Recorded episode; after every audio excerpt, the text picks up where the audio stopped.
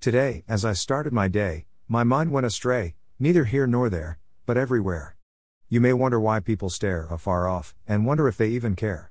But I want to believe that in those times their mind is somewhere everywhere. We are people prone to think, but within that hour only can we meet. Truthfully and honestly. Everywhere becomes an anomalous word when you integrate it with all that you heard. Everywhere can be somewhere if you really give thought. In this hour, you bring the power to cast the shower. Rain. Fall. Fresh. On. Me.